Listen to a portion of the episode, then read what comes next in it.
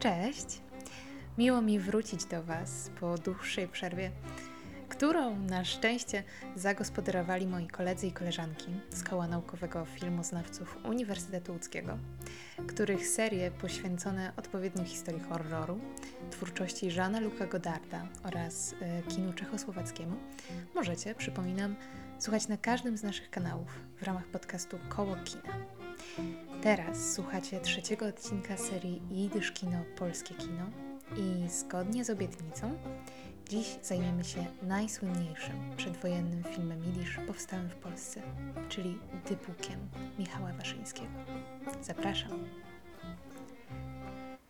Jak wspominałam w ostatnim odcinku, który był poświęcony polskim filmom jidysz powstałym po przełomie dźwiękowym, um, i do którego odsłuchania zachęcam wszystkich, którzy dziś trafili tutaj być może przypadkiem, bez zaznajomienia się z poprzednimi częściami serii, bo po prostu będzie Wam nieco łatwiej wejść w kontekst.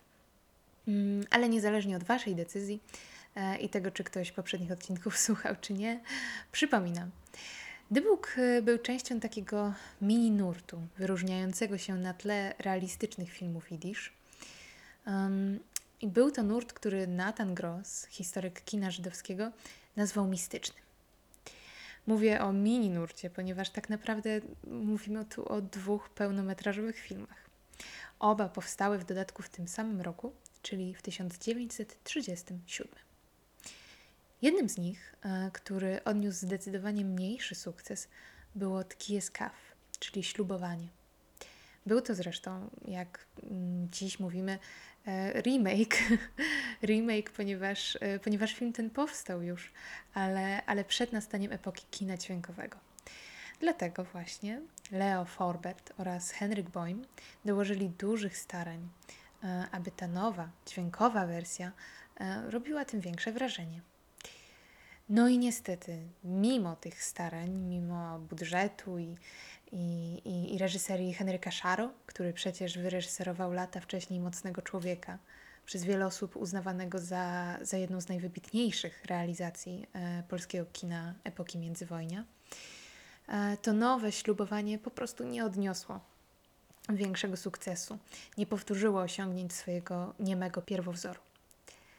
Krytyka zarzucała mu trochę niedociągnięć, ale nie była miażdżąca, co mm, samo w sobie, jak myślę, może wskazywać na to, że gdyby nie powstanie w tym samym czasie dybuka, ślubowanie, no cóż, może nie stałoby się tak kultowe, ale mogłoby zdobyć większą popularność. Do przypuszczenia pewności nie ma.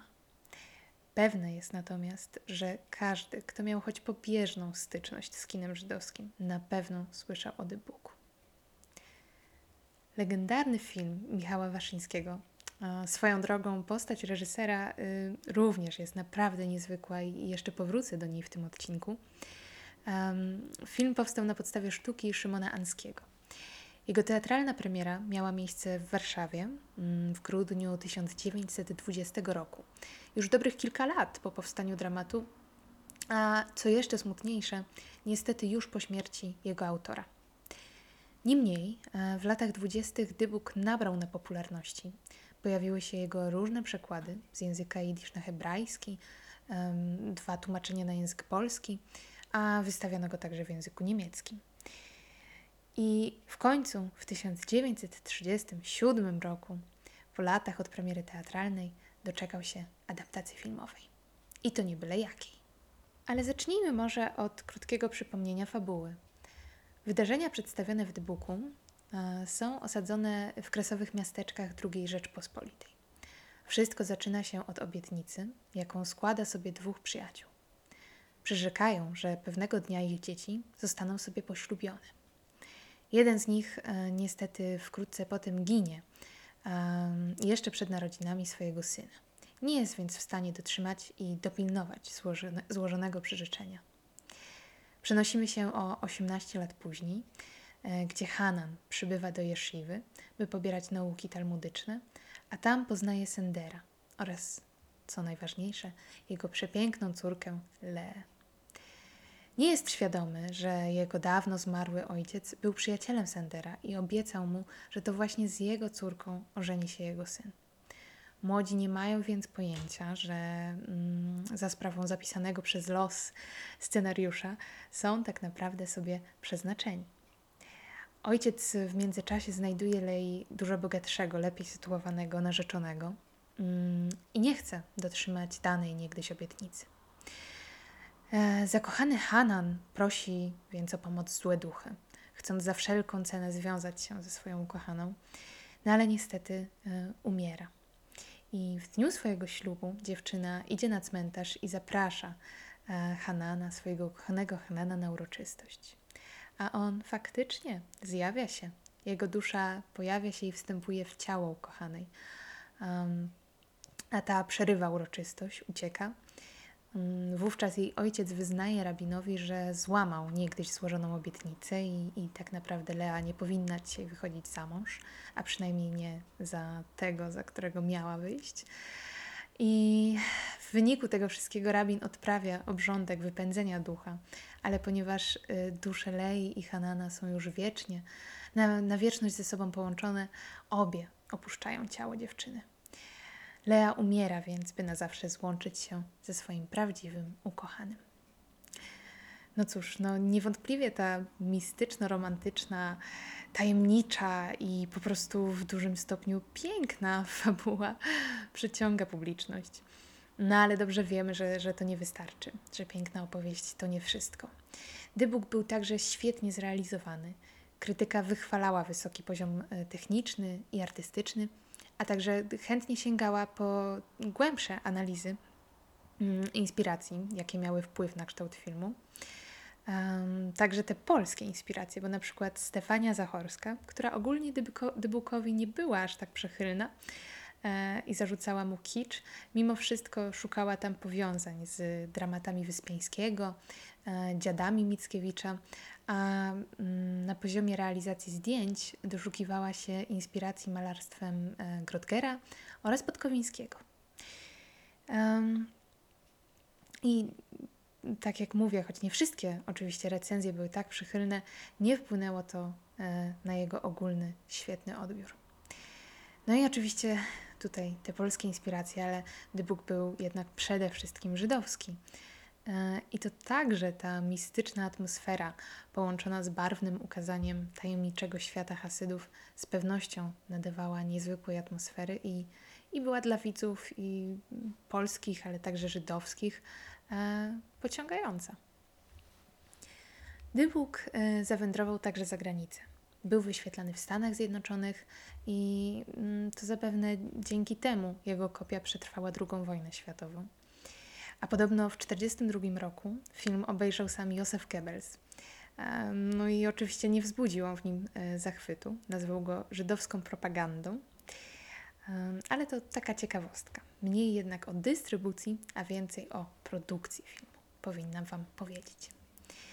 Produkcją Dybuka zajęła się firma, dla której okazał się on właściwie zbawieniem, bo e, Fenix, e, tak nazywało się przedsiębiorstwo, tuż przed powstaniem arcydzieła Waszyńskiego był na granicy bankructwa.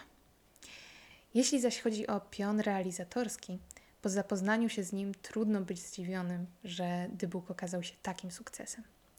Scenariusz do niego napisał posiadający prawa autorskie do utworu fańskiego Altor e, Kacizny.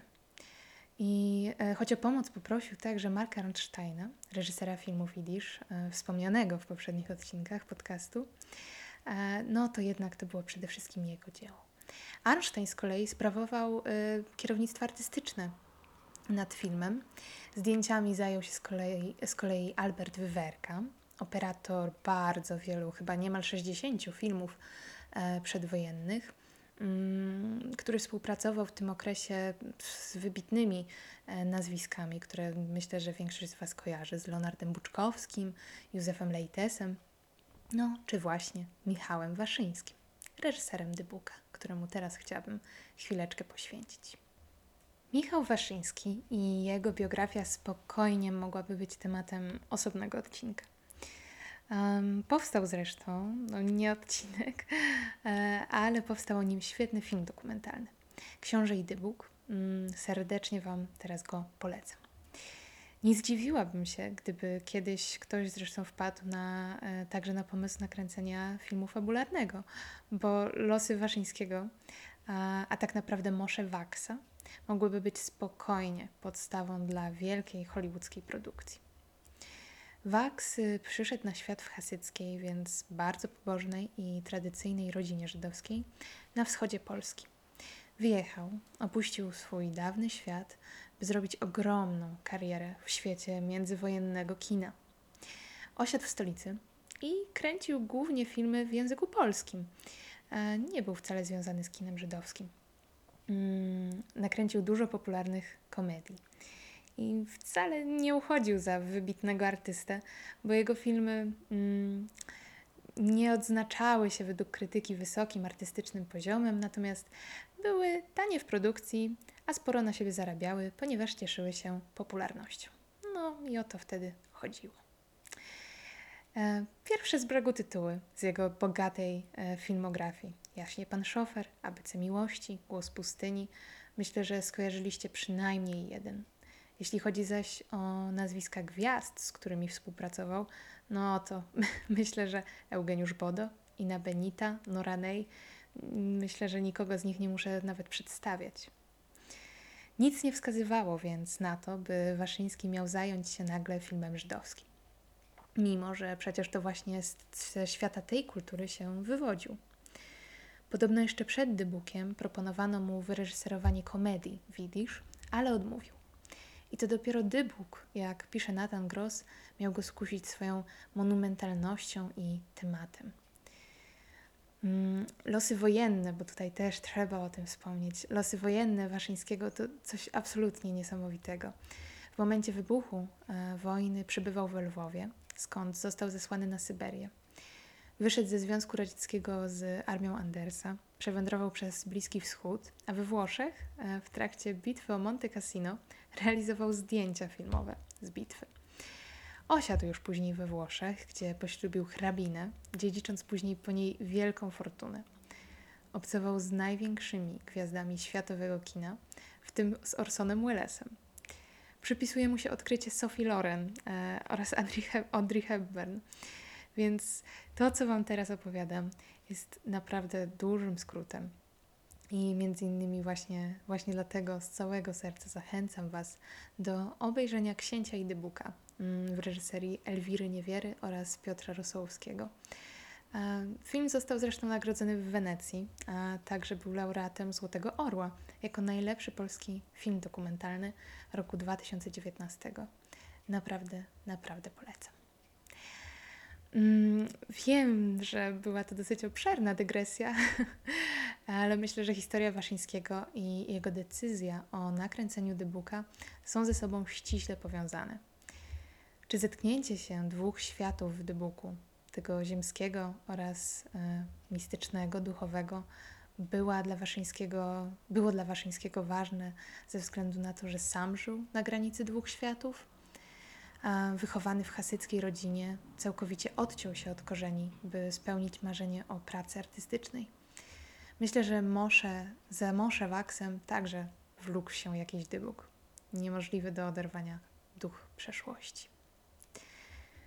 Dybuk symbolicznie wędrował zresztą um, także przez polskie kino i teatr. W 1979 roku Stefan Szlachtycz zrealizował telewizyjną adaptację spektaklu Teatru Żydowskiego w Warszawie. Z kolei w roku 1999 Dybuka e, w postaci telewizyjnego spektaklu wyreżyserowała Agnieszka Holland. W niezwykle ciekawy dla mnie sposób powrócił do niego Marcin Wrona w 2015 roku w swoim filmie Demon. I tutaj chciałabym się zatrzymać na chwilkę dłużej. Mm, w tej fabule wesele głównych bohaterów, Żanety i pochodzącego z Wielkiej Brytanii Pythona, przerywa nawiedzenie przez ducha Hany, Żydówki mieszkającej niegdyś w domu, w którym mają zamieszkać państwo młodzi um, po zaślubinach. Demon nie jest filmem o zagładzie, choć pośrednio się do niej odnosi. Jedynym łącznikiem między współczesnością a światem Hany jest w filmie stary nauczyciel, który pamięta ją i mówi, że ona i wszyscy inni zniknęli. Wiadomo więc, choć nie jest to powiedziane wprost, że chodzi o zagładę polskich Żydów. Um, Hanna ma tutaj swoją funkcję przypomnienia. Reżyser, ale może tak, najpierw reżyser nawiązuje nie tylko do Dybuka. E, to nawiedzenie przez Hanę bardzo przypomina, e, bardzo przywodzi na myśl wesele e, Stanisława Wyspiańskiego, gdzie zjawy także pojawiają się, aby dać biesiadnikom szansę na skonfrontowanie się z trudną przeszłością.